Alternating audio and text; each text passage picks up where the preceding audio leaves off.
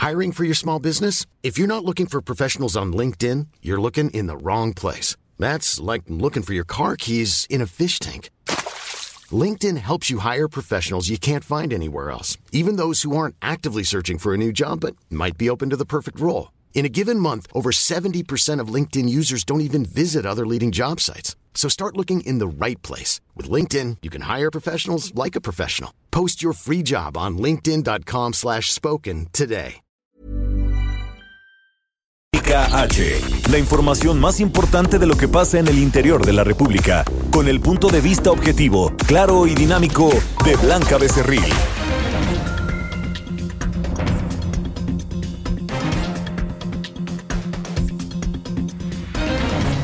Hola, muy buenas tardes. Son las 12 del día en punto de este lunes 13 de enero de este año 2020. Yo soy Blanca Becerril.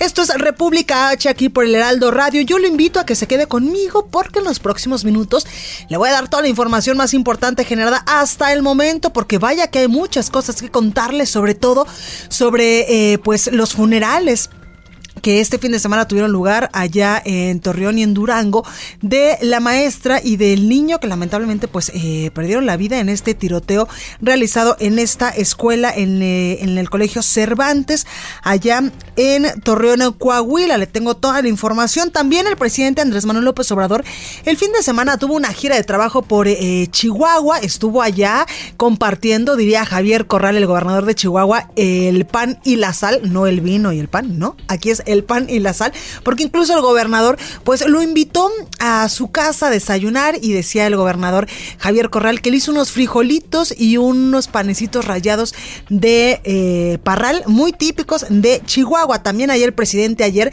estuvo en una reunión con los padres de eh, y las familiares de estas nueve víctimas que dejara este atentado a la familia Levarón, Legenford y también Miller el pasado 4 de noviembre, donde lamentablemente pues perdieron la vida nueve personas, entre ellos varios niños. Allá estuvo el presidente López Obrador, que incluso pues en su cuenta de Twitter nos informaba que yendo hacia la mora se le había ponchado una llanta. ¿Qué tal? Como normalmente pues nos sucede a los mexicanos cuando andamos en terracería en varios puntos del país o aquí en la Ciudad de México cuando de repente pues caemos en un bache y la llanta pues pasa a mejor vida. También hoy el presidente López Obrador habló sobre el programa Mochila Segura, este programa que se implementaba en sexenios anteriores donde al ingresar a los planteles educativos pues los profesores revisaban las mochilas de los alumnos. A mí me tocó todavía en la secundaria que al ingresar eh, pues a mi escuela me revisaban la mochila para eh, verificar que no trajera ningún eh, pues ningún arma o ningún eh, pues ninguna navaja o algún artefacto pulso contante, pulso contar, cortante que pudiera eh, dañar la vida de mis compañeros. No se rían, oigan, a veces a uno se le traba la lengua de repente. Bueno, sobre esto también habló el presidente López Obrador hoy y también el secretario de Educación Pública, Esteban Moctezuma, quien dijo incluso que sería bueno pues analizar eh, que en las escuelas normales se diera eh, pues psicología a los próximos profesores. En fin, como puede ver, hay muchísima información que darle, así que yo le invito a que se quede conmigo que en los próximos minutos pues le voy a hablar de esto y mucho más. Recuerda que nos puede seguir en nuestras redes sociales. Estamos en Twitter como arroba el heraldo-mx. Mi Twitter personal es arroba blanca becerril. En Facebook, en Instagram y en YouTube también estamos completamente en vivo y en www.elheraldodemexico.com.mx. Ahí hay una pestañita de color azul, del color de esta casa editorial, donde usted le da play, nos puede escuchar y también ver totalmente en vivo a través de streaming. Aquí en la Ciudad de México nos escuchamos por el 98.5 de FM, en Guadalajara, Jalisco, en La Perla Tapatía por el 100.3 de FM de igual manera, en San Luis Potosí por el 93.1, en Tampico, Tamaulipas 92.5, en Reynosa 103.3 de FM, en Villahermosa, Tabasco, donde estaremos transmitiendo total y completamente en vivo este eh, miércoles. Allá en Tabasco nos escuchamos por el 106.3 de FM, así que no se pierda esta transmisión especial porque le tenemos muchas sorpresas y entrevistas exclusivas incluso con el gobernador de la entidad. En Acapulco nos oímos por el 92.1 de FM y en el Estado de México por el 540 de AM. Sin más, vamos a un resumen de noticias y ahora sí comenzamos. En resumen. En Bavispe, Sonora, el presidente de México, Andrés Manuel López Obrador, sostuvo una reunión privada con integrantes de las familias Levarón, Laganford y Miller, a quienes prometió que no habrá impunidad por el ataque del pasado 4 de noviembre. Posteriormente, en un diálogo público desde el rancho La Mora, el primer mandatario se comprometió a presentar un programa para el desarrollo de Bavispe Sonora y anunció también la construcción de un monumento en memoria de las nueve víctimas del atentado del 4 de noviembre. Desde luego, lo primero, la justicia. Lo primero, que se castigue a los responsables, que no haya impunidad, que sea un ejemplo de que el que comete un delito es castigado. Primero eso. Segundo, que podamos hacer como un monumento aquí, donde sucedieron estos hechos lamentables y dolorosos, en reconocimiento, en memoria de las víctimas, de las mujeres y de los niños. Y este fin de semana se realizaron misas para despedir a la maestra María Asaf Medina, así como al menor de 11 años que el viernes pasado realizó un tiroteo al interior del Colegio Cervantes, esto en Torreón, Coahuila. En información internacional, la Guardia Revolucionaria de Irán reconoció haber derribado accidentalmente el avión de Ukraine International Airlines que se estrelló en Teherán con 176 personas a bordo. Este domingo, por lo menos siete bombas de mortero impactaron la base aérea de Balad en Irak, la cual alberga tropas estadounidenses. Medios locales reportaron cuatro soldados iraquíes heridos. En Filipinas, el volcán Tal entró en erupción, lo que ha provocado el desalojo de más de 20.000 personas y el Cuerpo de Bomberos de Nueva Gales del Sur, Australia, afirmó que luego de tres meses de trabajo se logró, controlar el incendio de Gospers Mountain que ha arrasado más de 800.000 hectáreas. La nota del día. Bueno, pues este fin de semana despidieron ya al menor que falleció al realizar un tiroteo en Torreón, Coahuila y también a su maestra, este menor de tan solo 11 años de edad que habría abierto fuego al interior de la escuela Cervantes. Toda la información la tiene nuestro compañero Alejandro Montenegro. Alejandro, adelante, ¿cómo estás?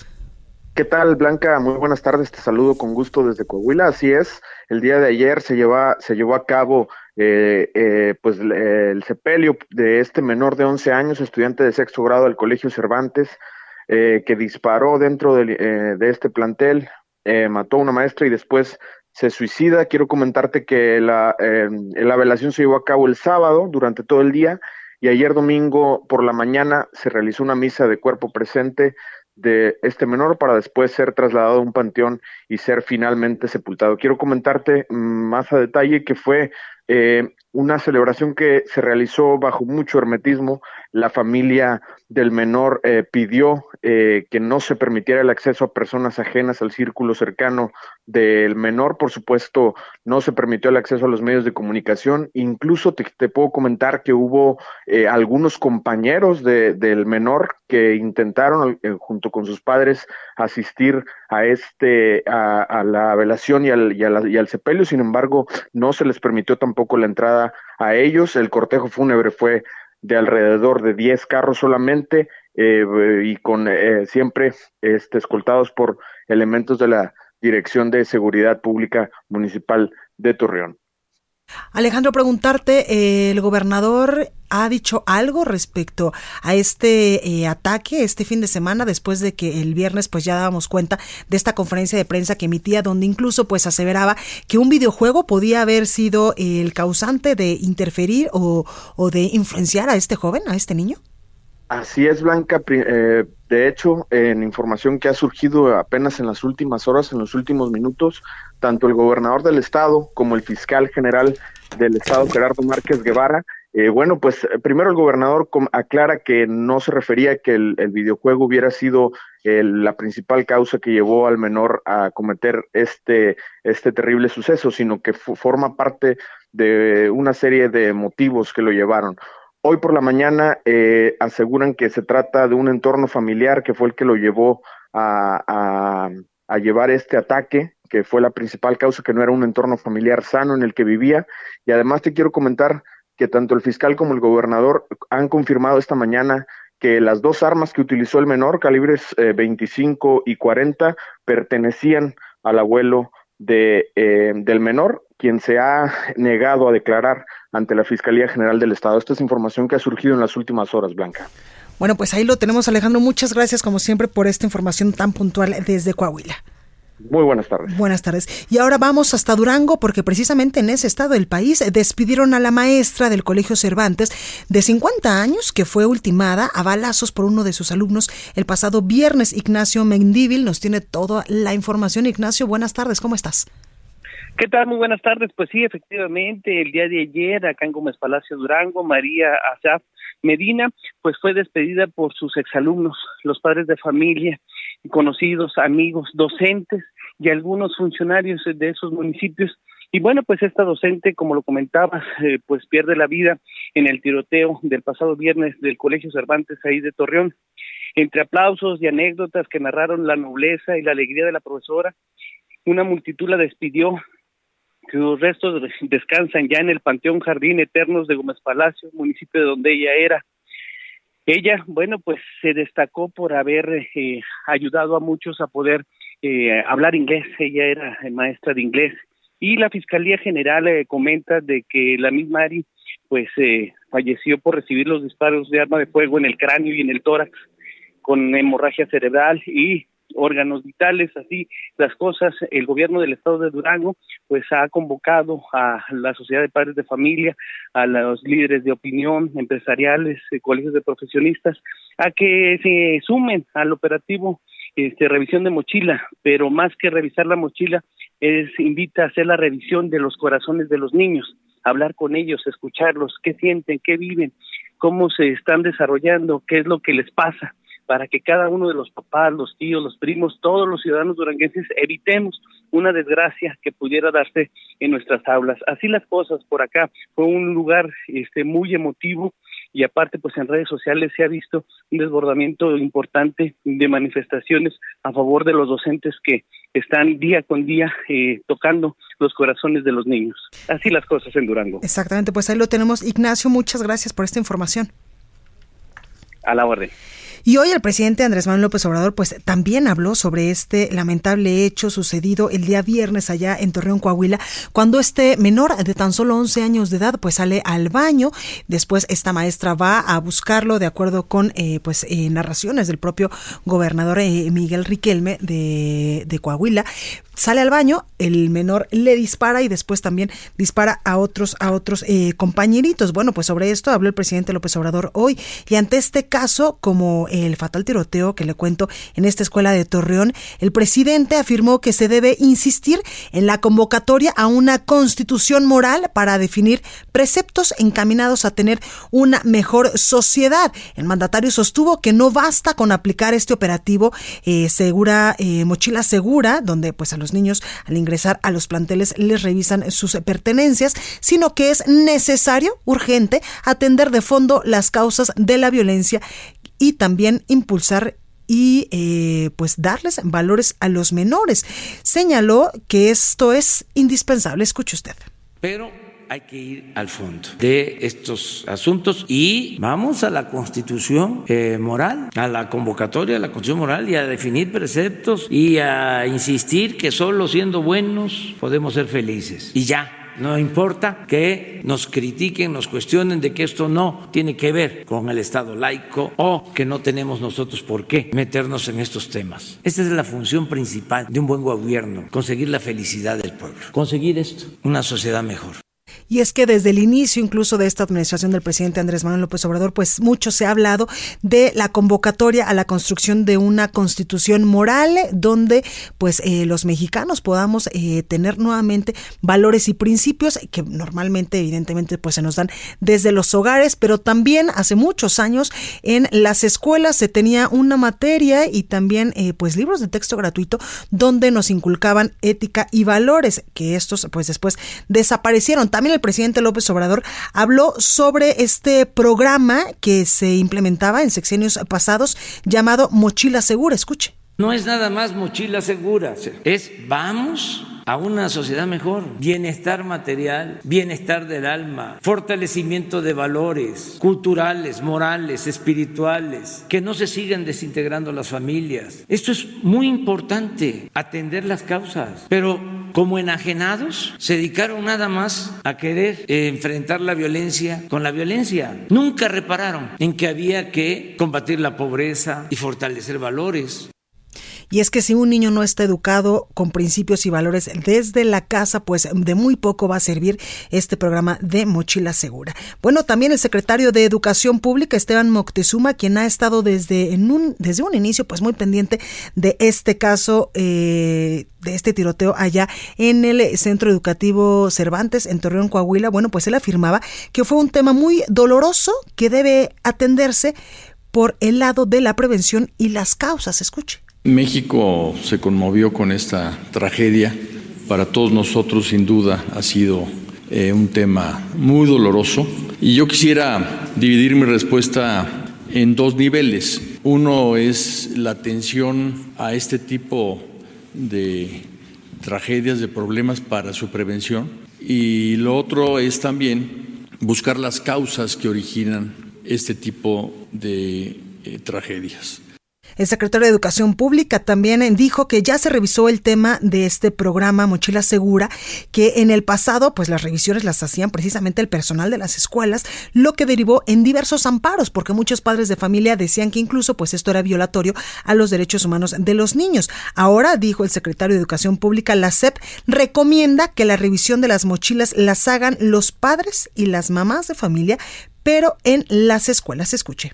Lo que eh, nosotros estamos eh, recomendando y haciendo desde que eh, iniciamos con la responsabilidad en la Secretaría de Educación Pública es solicitar que la revisión de las mochilas la hagan los padres y madres de familia en la escuela, porque hay quien dice yo puedo hacer la revisión de la mochila de mi hijo en casa y saber qué sale de la casa, pero nuestro interés uno es saber que ingresa a la escuela y dos, pues que hay padres de familia que no necesariamente eh, revisan eh, lo que ingresa a la escuela.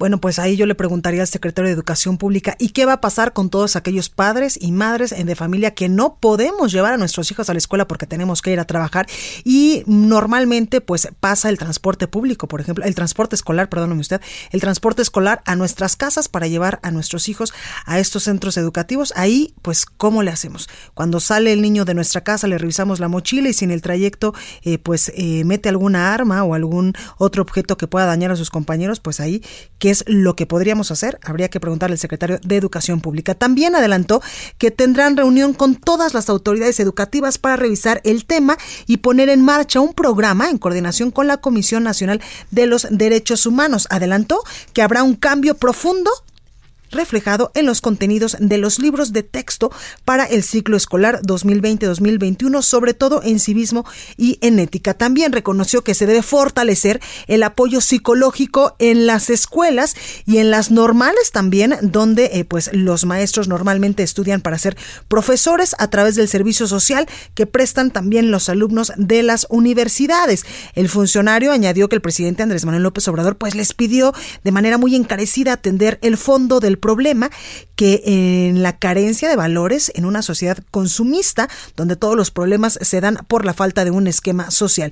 Dijo el secretario, no nos interesa educar solo la mente de los niños, sino también su corazón. Aparte de lo que está sucediendo en estos momentos en relación al ataque que este niño de 11 años realizara el pasado viernes allá en una escuela de Torreón. Y sobre ello, pues la Suprema Corte de Justicia de la Nación ha dicho que revisará si es constitucional el operativo de mochila segura implementado en el año 2017, esto para evitar la introducción de armas, objetos peligrosos y drogas a las escuelas públicas y privadas de todo el país. Y es que la primera sala de la Corte notificó el pasado jueves 9 de enero, un día antes de este, de este hecho, que reasumiría su competencia para revisar un amparo promovido en el año 2017 por diversos padres de familia de dos escuelas de aquí de la Ciudad de México que alegaban que el programa de la SEP violaba los derechos humanos e intimidaba a los menores.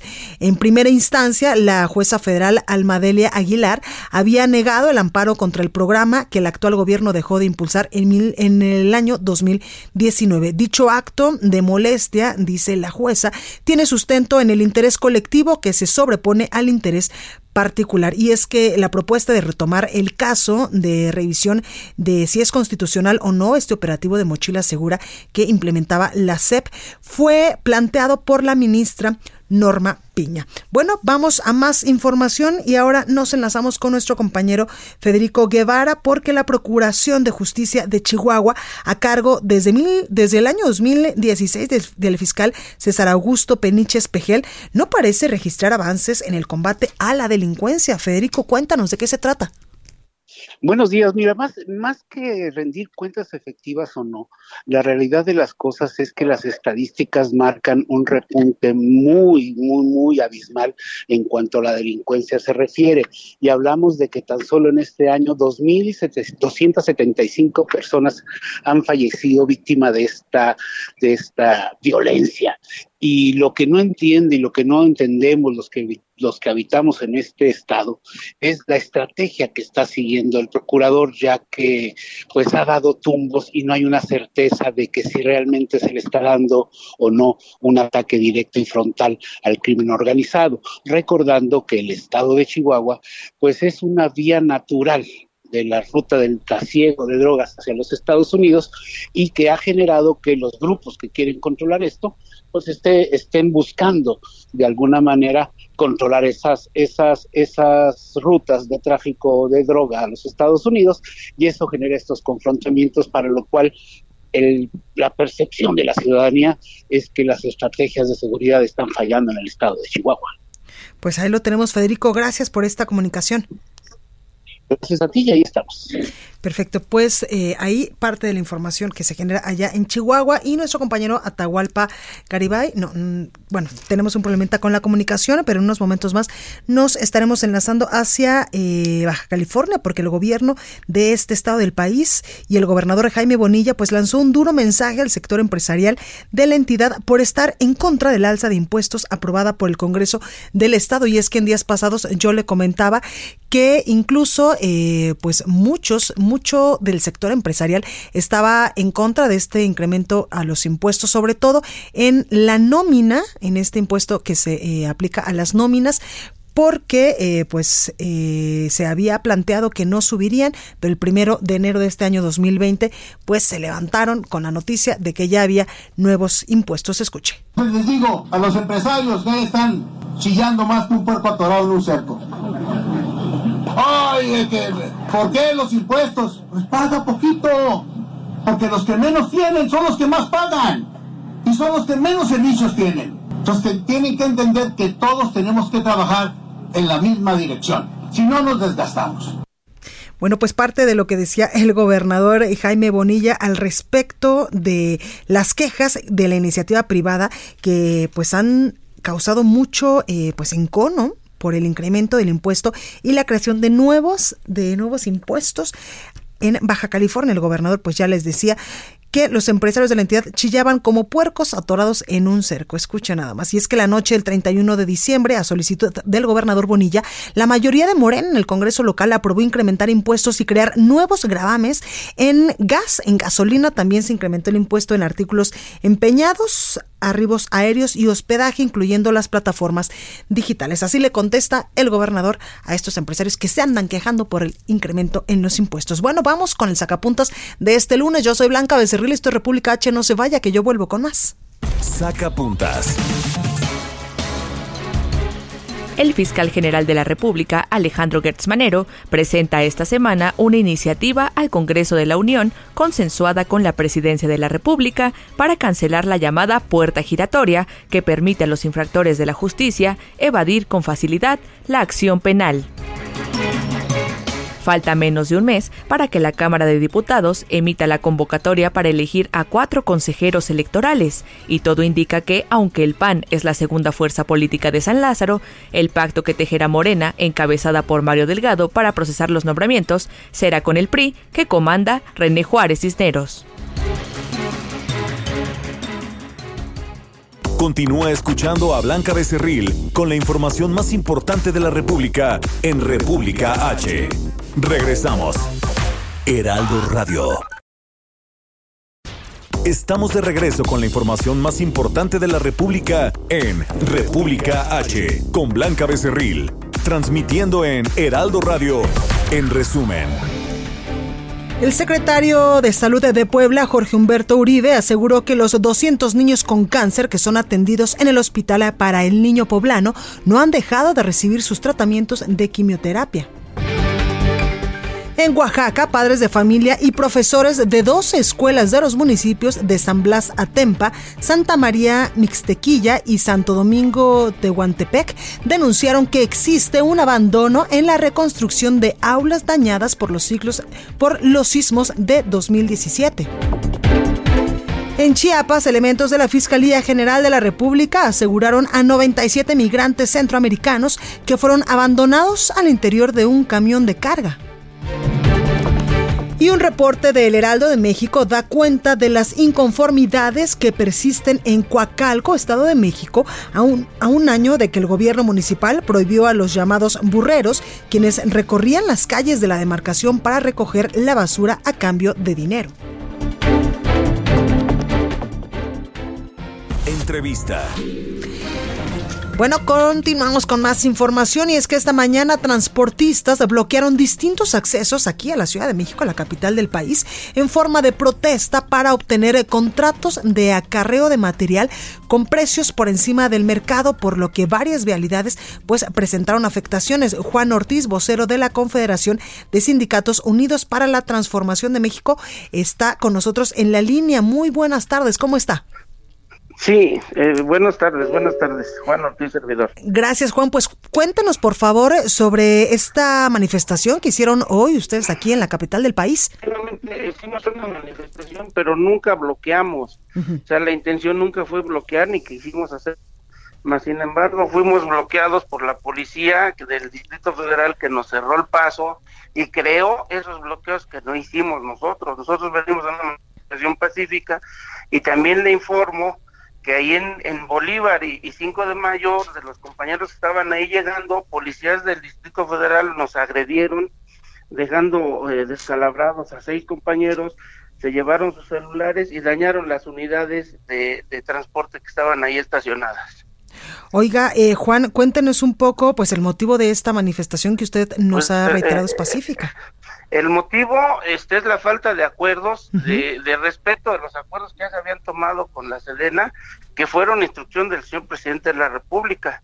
Él instruyó que se nos diera ese trabajo, el cual solamente nos han estado dando ahí algunos paliativos para que digamos que en el supuesto estamos trabajando, que aceptamos este los acuerdos que dicen que hay, pero no hay ninguna minuta, no han querido darnos ningún reconocimiento y me están pasando el dato ahorita que ahí en, las entradas de, la puerta de Texcoco, de donde estamos sacando material, una camioneta deliberadamente llegó, atropelló y mató a uno de nuestros checadores. Mm. Pues sí, Juan, lo escucho. Sí, entonces pues estamos un poco consternados. Queremos creer que es un accidente, pero nos vamos a trasladar para allá y ahorita estamos ya con las autoridades del gobierno federal tratando de llegar a algún acuerdo para que puedan ya ser ellos testigos de lo que se está dando y no tengamos que mentir ni de aquí ni que nos mientan a nosotros. Queremos ya que se nos dé solución. Juan, ¿cuál es el tipo de acuerdo que ustedes estarían eh, planteándole o aceptando del gobierno en, este, en esta situación? El, el acuerdo que planteamos es el que propuso el señor presidente de la República, que se nos dé trabajo y que se nos eh, eh, eh, se nos delimite bien las distancias y un precio justo. No queremos estar por arriba de ningún mercado ni de nada. Que se haga un estudio de mercado y que nos den el precio justo. Pero ustedes se dedican a la transportación de materiales de materiales, sí, incluso estamos dispuestos a, reducir los costos sobre de la, lo que arroje el estudio de mercado. Ok, y este acuerdo sería para eh, transportar materiales al nuevo aeropuerto que se está construyendo allá en la base militar de Santa Lucía, ¿verdad? Así es, es correcto. Bueno, pues estamos muy al pendiente, Juan, de lo que resulte en las próximas horas. Gracias por esta comunicación para el Heraldo Radio. Gracias.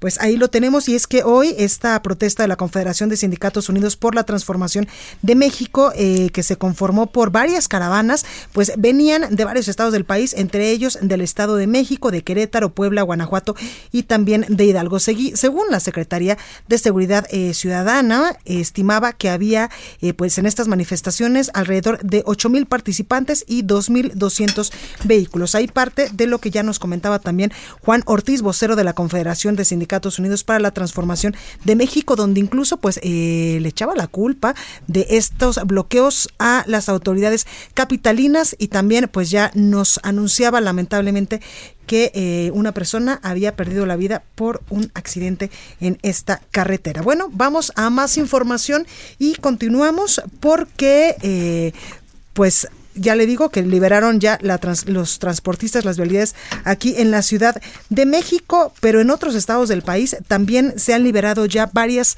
varias eh, autopistas que estaban bloqueadas y es que integrantes de las autollamadas Policía Comunitaria La Tecampanera acordaron levantar el bloqueo de la carretera igual a Ciudad Altamirano este fin de semana a la altura de Teloloapan tras mantener cerrada esta vía por más de 20 horas y es que las autodefensas quienes durante la semana pasada pues cerraron en varias ocasiones esta vialidad exigen que los gobiernos federal y también el gobierno estatal refuerce las tareas de seguridad en esta zona. Sin embargo, pese a que desde el sábado los comunitarios pues tomaron esta vía federal, ningún funcionario, dicen ellos, acudió para negociar con los líderes de esta organización armada. Los bloqueos se instalaron en el entronque de la carretera que conduce a la comunidad de Chapa del municipio de Tololoapan y otro en el punto conocido como El Ule. Los inconformes acusaron que autoridades federales y estatales incumplieron ya una minuta de acuerdos firmada hace cuatro días en las que se comprometieron a instalar retenes del Ejército y de la Guardia Nacional en diversos puntos de la carretera hacia el municipio de Cuetzala. Y es que ellos han anunciado que sin la interferencia de este gobierno local y federal, pues sus comunidades estarían continuando siendo bastante, bastante inseguras. Continuamos con más. Esto es República H. El análisis. Bueno, y me da muchísimo gusto saludar aquí en la cabina de República H a Trixia Valle. Ella es maestra en Educación para la Paz, autora de 11 libros nada más y conferencista e influencer de valores. Trixia, ¿cómo estás? Muy bien, Blanca, muchas gracias por la invitación. Gracias a ti por acompañarnos esta tarde. Y es que mucho eh, ha consternado lo que sucedió el pasado viernes en este colegio Cervantes allá en Torreón, Coahuila, donde un niño de tan solo 11 años pues mata a su maestro a su maestra en este caso y hiere a otros de sus compañeros. Así es, de hecho es un eh, hecho muy lamentable y, solamente hay un precedente en Monterrey eh, hace tres años, exactamente en 2017, también en enero, pero fue el 18 de enero, eh, donde se abre esta puerta, esta posibilidad donde pues esto ya es lamentable porque estamos viendo que los niños cada vez más pequeños tienen acceso a armas y no solo eso, yo lo que digo es que ahora la peor arma que tenemos es nuestra mente, que nos abre la posibilidad de decir, pues lo mato, ¿no? O sea, si no me cae bien, si me hizo algo, ahora se está diciendo, rumorando, porque el único que puede saber la verdad es el niño de 11 años, en este caso que falleció, y pues todo lo demás son suposiciones, pero se supone que la maestra le hacía bullying, lo cual de, de alguna forma no es correcto decir que un maestro hace bullying, porque el bullying es entre pares solamente, o sea, entre compañeros en la misma situación de fuerza y poder. Aquí habría sido un abuso de, de autoridad en caso de que eso es lo que haya sucedido, ¿no? Quiero acotarlo así muy, muy claramente porque, bueno, ahora sí que los maestros tienen la labor de corregir, de decir siéntate, ponte derechito, y entonces todo cae en interpretaciones, ¿no? Entonces, bueno, pero lo que se supone es eso, y pues sin duda es algo que ya abre la, posibilidad, ¿no? De que otro niño vea, escuche esto y diga, pues si algo así me está pasando, pues ¿por qué no? Porque en el caso de Monterrey tenía 15 años, o sea, ya era un adolescente, un joven en este caso es un niño. Exactamente. Oye, Trixia, y en ese caso yo quiero preguntarte, psicológicamente el niño pudo haber estado eh, dañado porque pues vivía con los eh, abuelos, sus padres habían fallecido, o también en algún momento el gobernador eh, de la entidad decía que un videojuego podía haber sido pues el causante de influenciar de alguna forma la mentalidad del niño para tomar este tipo de acciones. ¿Esto psicológicamente sí afectó al menor? Por ejemplo, ¿sí pudo haber influido en el menor? Sin duda, de acuerdo a Piaget, la conciencia se termina de formar hasta los 13 años. El juicio crítico aparece en ese estadio de la conciencia, que ya es el estadio conceptual, donde ya puedes decir, si hago esto, pasa esto, y si hago esto, pasa esto. Antes de esa edad, los niños están en la formación. Por eso yo llevo 12 años, en todos mis libros viene una regla que dice 3, 6, 9, 12, para no adelantar la tecnología. La tecnología blanca, como todos sabemos, es maravillosa, todos tenemos acceso a ella, nos facilita el trabajo y un sinfín de cosas. Sin embargo, cuando esa tecnología se adelanta, se abren muchas, muchas ideas y vuelvo a repetir, hoy la peor arma es nuestra mente la mente que se puede envenenar con ideas, o sea, en el caso de los videojuegos que son clasificación R, que son videojuegos solo para adultos, los papás minimizan el hecho de que sea un videojuego que trae pornografía, que trae eh, matanzas, que se venden drogas, incluso ya la última versión de uno de los más terribles, que ni voy a decir el nombre, eh, abortan, ¿no? Bebés y ganan puntos, ¿no? Entonces son cosas muy fuertes que están ahí para nuestros niños. O sea, yo no puedo entender cuando me paro y doy las conferencias, que he dado muchísimas, he ido a más de mil escuelas en estos 17 eh, años de trabajo, eh, yo la verdad es que les digo, papás, por favor, no les den videojuegos con clasificación para adultos. Hay mucho riesgo. La mente está entrenándose. Y ya sabes, ay, qué exagerada, es una exagerada. Pero la verdad, con este hecho y con las declaraciones del gobernador, pues ahora sí que se abre una gran discusión de algo que no por decir yo lo dije, sino porque muchos expertos lo hemos dicho muchos años y la sociedad mexicana en particular ha minimizado el hecho, porque en Estados Unidos tú llegas a una tienda blanca y, y si un niño quiere un menor comprar un videojuego que no es para niños, no se lo venden. Y aquí ni siquiera hay ese filtro, porque lo puedes bajar con una tarjeta de esas de bajada de cosas. Sí, claro. O sea, le metes el códigito y bajas lo que se te pega a tu gana. Entonces, hay, hay, un, hay dos cosas que nos hacen reflexionar. Esa que tú mencionas, y por otro lado, pues obviamente el daño, todos somos un cúmulo de daños. O sea, dicen algunos psicólogos que desde que naces tus papás te van a empezar a dañar, ¿no? Porque si no te bañaron a tiempo, te dejaron un día en el kinder y un día se divorcian. o sea, todos somos un cúmulo de experiencias que van modificando obviamente nuestro personalidad. Pero bajo ningún motivo eso debe de ser pretexto para presentar y validar malas conductas. Exactamente. Y es que el viernes hablamos eh, precisamente también con un profesor de la Facultad de Psicología de la UNAM y él nos decía que muchos niños tienen eh, tantas emociones reprimidas que a través de los videojuegos las liberan y que hay un momento que tú nos comentas en ciertas edades donde todavía no alcanzan a vislumbrar cuál es lo real de lo, de lo virtual o de la fantasía que pudo haber sucedido con este niño también. De hecho, el, el videojuego es una realidad virtual, pero es realidad. Tu mente, o sea, de hecho los atletas, los soldados, eh, se entrenan con videojuegos, con simuladores de realidad virtual, que ya en el caso de un deportista te simula que ganas una meta, una medalla X, en el caso de, los soldados que matas, que haces ciertas cosas, y eso es lo mismo que se siembra como entrenamiento en la mente de los niños y jóvenes. Entonces, pues creo que esto nos debe de ah, caer como una enorme reflexión, como también decía el gobernador, que sea un, un, un escarmiento para que los papás dejemos de estar en Shalalandia, como yo siempre digo, o sea, en la luna, en tu celular, en tus redes. muchas veces le damos el, no sé, el celular o el iPad al niño como un paliativo para que se porte bien y para que no moleste, por ejemplo. Para que no moleste, sobre todo. Y ellos lo dicen, ¿no? O sea, yo tengo un hijo de cinco años y me dice, así no molesto, o sea, porque ya está en el calor de ellos, o sea, en, en lo que traen en la mente de, hijo, molesto a mis papás, ¿no? O sea, y lo digo de hasta de mi propio hijo de cinco años. Y no es que molesten, lo que pasa es que estamos con tantas actividades, hay tanta presión económica tenemos que salir a chambear temprano, el tráfico, o sea, el de las grandes ciudades y de las más chicas también hay sus problemáticas. Entonces, es un conjunto de situaciones que sí te hacen decir, ten, ten el este. Pero yo lo que siempre he dicho, y si me permites dar esta regla 36912, es antes de los tres años no darle una tableta personal. O sea, si un día, un ratito le prestas media hora, 15 minutos tu celular, visto por ti que está viendo, etcétera, bueno, está bien. Pero ya para que un niño de bebé, porque hay bebés que ya tienen su tableta blanca y que entonces el niño, para empezar, el ojo apenas está desarrollando y tiene una afectación. Hay mucha falsa miopía por el uso de pantallas. Este, eh, eh, y hace la relación afectiva con las tabletas. Entonces me enojo, tableta. Estoy feliz, tableta. Y entonces empieza a, eh, a extraer del mundo antes de los seis años nada de videojuegos, porque de acuerdo a Piaget, ni siquiera a esa edad los niños saben qué es bueno ni qué es malo. Apenas empiezan a ver y si en un videojuego tú ganas puntos por empujar, matar, etcétera, haces un acuerdo de que eso es bueno. Por supuesto. Antes de los nueve años nada de internet a solas, porque el peligro de ver una imagen pornográfica es altísimo. Así pongas osito de peluche bing bing, ¿no? Te va a salir una imagen pornográfica, porque así son los buscadores. Entonces, y así es pues como está el mundo. Entonces, antes de los nueve nada de internet y antes de los doce años, nada de celular inteligente o redes sociales. Los papás ahorita están aflojando muchísimo en el tema de redes sociales.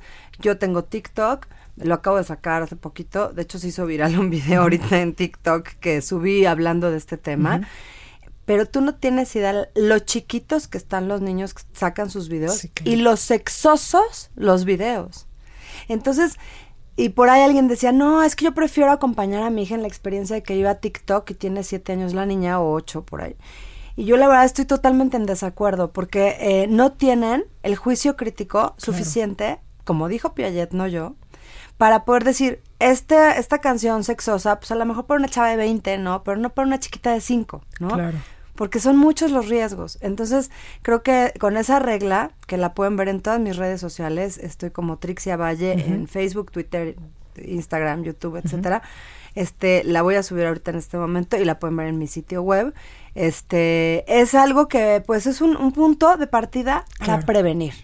Y lo importante, Tricia, es proteger la psicología, la mente de nuestros hijos.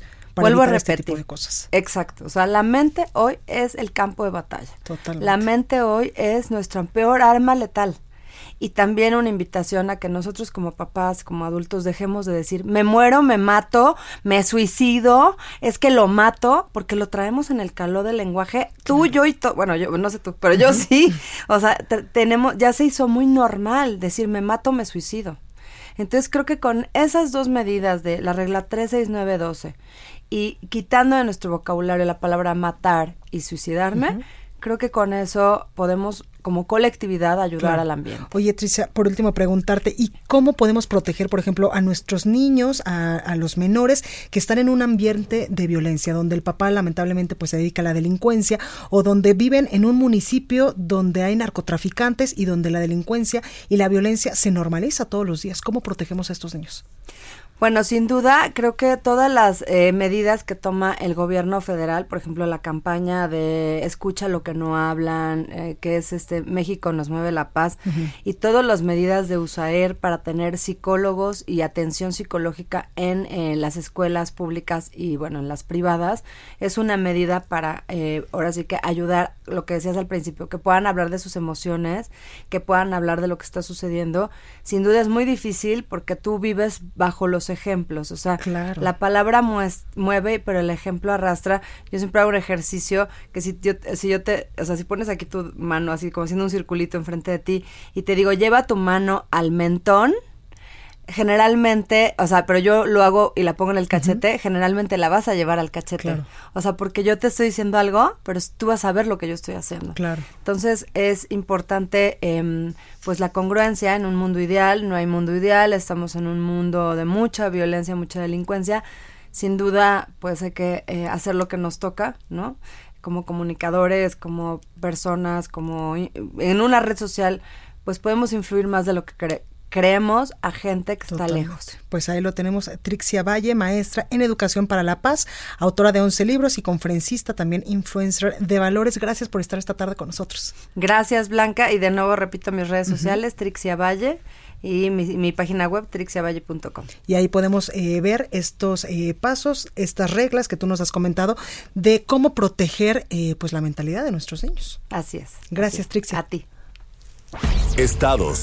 Bueno, pues ya está con nosotros Antonio Bautista, coeditor de Estados en el Heraldo de México. Antonio, ¿cómo estás? Blanca, ¿qué tal? ¿Qué tal, Trixia? Buenas tardes. También, ¿qué tal a todos los escuchas? Muy bien, muy bien. Aquí empezando esta semana fuerte. sí Información, con mucha información. Información muy fuerte desde el fin de semana y ahorita también, con una perspectiva que de cómo, cómo terminó el año en materia laboral. No terminó muy bien para para muchas entidades. Evidentemente fue un año complicado para muchos estados. Claro. Y algunos de ellos tuvieron caídas estrepitosas. Sobre todo en la generación de empleo, ¿verdad? Exactamente. No nos fue caídas, caídas verdaderamente estrepitosas en algunos casos. El, el fin de semana, este, para ser precisos, este domingo, el Instituto Mexicano del Seguro Social presentó los datos de eh, empleo, de acuerdo con la gente que están de alta en el, en el sistema. Y pues algunos, algunos estados están presentando situaciones verdaderamente alarmantes o que deberían preguntarles a, preocuparles a sus gobernadores. Por ejemplo, Zacatecas el año pasado cerró en cuarta posición de generación de empleo en todo el año en 2018 con 5.5%. Este año 2019 cerró en el doceavo lugar, cayó al doceavo lugar, con solo 2.1% de crecimiento en la generación de empleo. Otro de los estados que presentó también un panorama eh, eh, de caída fuerte es Baja California, que este año, bueno, 2019 tuvo elecciones para cambio de gobernador y pues eh, el panorama que dejó en 2018 era bastante favorable, terminó en tercer lugar de generación de empleo con 5.6%, pero resulta que pues para 2019 cayó al lugar número 19 con solo 1.4%, es una caída fuerte en la generación de empleo. Pero sin duda Baja California Sur tuvo una de las más, más sensibles. Estaba en segundo lugar en 2018 con 7% de generación de empleo y ahora cayó al lugar 24 en 2019 con solo 1%. ¿Y a qué se debe, Antonio? Que eh, varios estados del país pues no hayan repuntado o por lo menos se hayan mantenido en la generación de empleos. Pues son varios factores, tiene que ver con eh, los cambios que están generándose en, materia laboral, la, la inversión en sus estados, y hay que revisar prácticamente caso por caso cuáles son las, las, razones por las que son caídas no, no nada favorables, porque además no es una tendencia en varios estados, porque en 2018, por ejemplo, Tabasco estaba en el lugar 32. Claro. Tuvo una caída de menos 1.9% de generación de empleo, o sea, no había generado nada y resulta que 2019 lo cerró en el quinto lugar con una perspectiva de generación de empleo de 3.4%. O sea, subió del lugar, del último lugar al quinto lugar en la generación de empleo. Y en el caso de Guerrero, por ejemplo, también tuvo una recuperación significativa, también estuvo en el lugar eh, 31 eh, y pasó de 3 menos 3.2% a 23%. De, de, al lugar, perdón, al lugar 23 con 1.1% de generación de empleo. O sea, sí se recuperó bastante, bastante Tabasco y Guerrero pero pues hay entidades que este que de plano no, no pudieron eh, sostenerse oh, sí, el año pasado Coahuila estaba en el lugar 13 con 4% de generación de empleo y acabó este año en el lugar 31 con menos 0.4% y en el último lugar está Durango que estaba en 2018 en el lugar número 23 con 2.5% de generación de empleo, pues ahora está en el último lugar con menos 0.4% de generación de empleo. Es una caída muy fuerte. Por supuesto. Este, habrá que revisar cuáles han sido los, las actividades que hicieron o que dejaron de hacer los, eh, los estados para la, la generación de, de eh, fuentes laborales y esta fue un año volatilidad Antonio, en muchísimos sentidos y por supuesto que se ve reflejado también en la poca generación de empleos que nos dices han tenido varios estados del país. Sí, una volatilidad muy fuerte eh, eh, y sin embargo hubo algunos como que supieron aprovechar el momento para mejorar en el caso de Tabasco, ¿no? Claro. Que, pasó ya al quinto lugar, está ocupando el quinto lugar en este en el cierre de 2019 en la generación de empleo, lo que es algo importante para la entidad, en donde también es, eh, viene siendo el primer año de eh, gobierno de Adán Augusto, que también ha tenido una serie de problemas bastante fuertes, ha, tiene, tiene un incremento de inseguridad muy complicado y ya tuvo las primeras bajas en su gobierno en el gabinete, ¿no? Hoy, por ejemplo, hubo ya relevo del secretario de Educación que está buscando la rectoría de la Universidad de Autónoma de Tabasco y en el el secretario de Movilidad pasó a ocupar la Secretaría de eh, Educación y en Movilidad llamaron a una nueva integrante, a un nuevo integrante al, al, gabinete, ¿no? Entonces sí hay una, hay una, hay un, hay una situación difícil en Tabasco, pero aún así supo aprovechar algo para generar, generar empleos.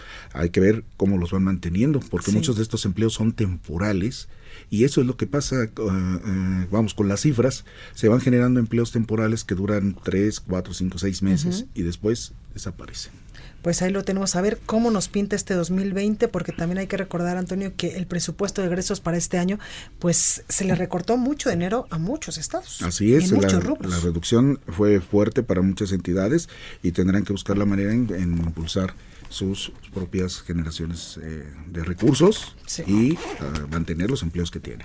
Pues ahí lo tenemos, Antonio Bautista. Gracias por estar con nosotros este lunes. Blanca, muchas gracias. Buen inicio de semana.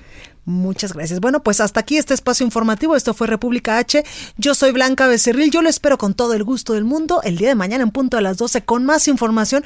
Por favor, cuídese mucho, sea muy feliz. Arranque con toda la actitud y con toda la buena vibra esta semana. Y recuerde que este miércoles estaremos transmitiendo totalmente en vivo desde Villahermosa, Tabasco. Tendremos información importante desde allá y, por supuesto, una entrevista exclusiva con el gobernador de la entidad para que nos platique también, entre muchas otras cosas, esto que Antonio pues ya nos decía sobre eh, la inseguridad y también el empleo. Muchas gracias. Y los problemas que tienen con la luz allá, tienen un problema muy grave. Y, los que se acumulan. Y le podemos seguir sacando muchas cosas ahí. Muchas gracias, Antonio. Yo lo espero el día de mañana en punto a las 12. Cuídese muchísimo. Yo soy Blanca Becerril y quédese en compañía de eh, mis compañeros Salvador García Soto y su equipo aquí en El Heraldo Radio.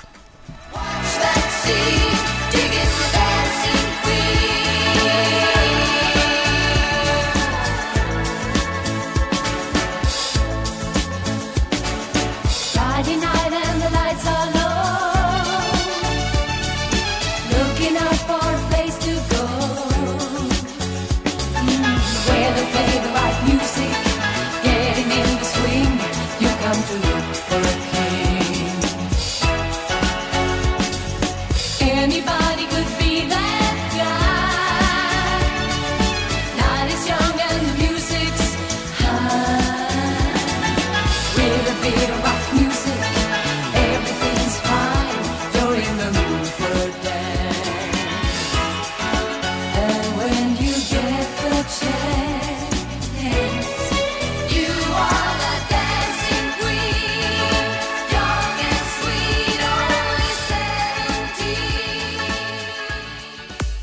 Esto fue República H, la información más importante de lo que pasa en el interior de la República, con el punto de vista objetivo, claro y dinámico de Blanca Becerril. Continúa escuchando Heraldo Radio, donde la H suena y ahora también se escucha.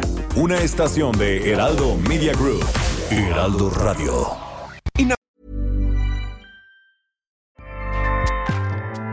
ACAST powers the world's best podcasts. Here's a show that we recommend.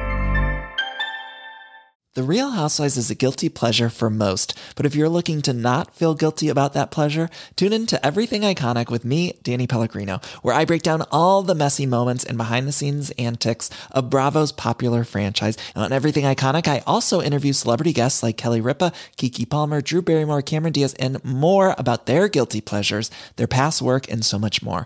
So if you're pop culture obsessed and find yourself watching way too much reality TV like me, tune in to Everything Iconic with Danny Pellegrino wherever you listen to podcasts. ACAST helps creators launch, grow, and monetize their podcasts everywhere. ACAST.com.